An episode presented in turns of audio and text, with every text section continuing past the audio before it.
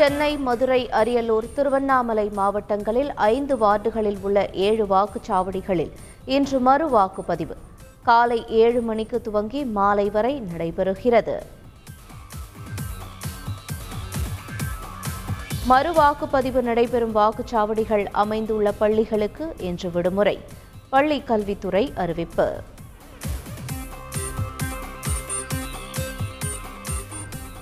நகர்ப்புற உள்ளாட்சித் தேர்தல் வாக்கு எண்ணிக்கை நாளை நடைபெறுகிறது. வாக்கு இயந்திரங்கள் வைக்கப்பட்டுள்ள மையங்களில் மூன்றடுக்கு பாதுகாப்பு.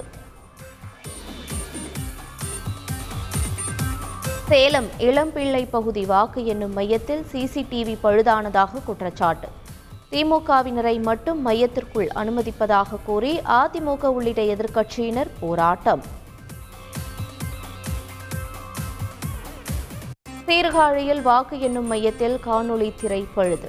வாக்கு இயந்திரங்களை மாற்றுவதாக கூறி அதிகாரிகளுடன் வேட்பாளர்கள் வாக்குவாதம், போலீசார் குவிப்பு.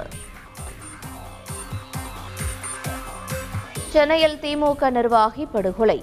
உள்ளாட்சி தேர்தல் முன்விரோதம் காரணமா என போலீசார் விசாரணை. மருத்துவக் கல்லூரிகளில் சேர்வதற்கு இன்று கடைசி நாள். மாலை ஐந்து மணிக்குள் சேராவிட்டால் மாணவர்களின் சேர்க்கை ரத்தாகும் என தகவல். தமிழகத்தில் தினசரி கொரோனா பாதிப்பு ஆயிரத்திற்கும் கீழ் குறைந்தது.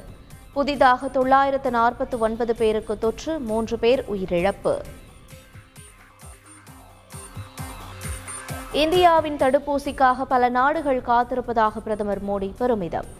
இங்குள்ள சில கட்சிகள் தடுப்பூசிக்கு எதிராக பிரச்சாரம் செய்ததாகவும் குற்றச்சாட்டு. பஞ்சாப் சட்டப்பேரவை தேர்தலில் அறுபத்தைந்து புள்ளி மூன்று இரண்டு சதவீதம் வாக்குகள் பதிவு. உத்தரப்பிரதேசத்தில் மூன்றாம் கட்ட தேர்தலில் அறுபது சதவீதம் பதிவானதாக தகவல். பெங்களூரு நந்திமலையில் மதுபோதையால் முன்னூறு அடி உயரத்திலிருந்து விழுந்த இளைஞர் ஹெலிகாப்டர் மூலமாக மீட்ட தேசிய பேரிடர் மீட்பு படையினர்.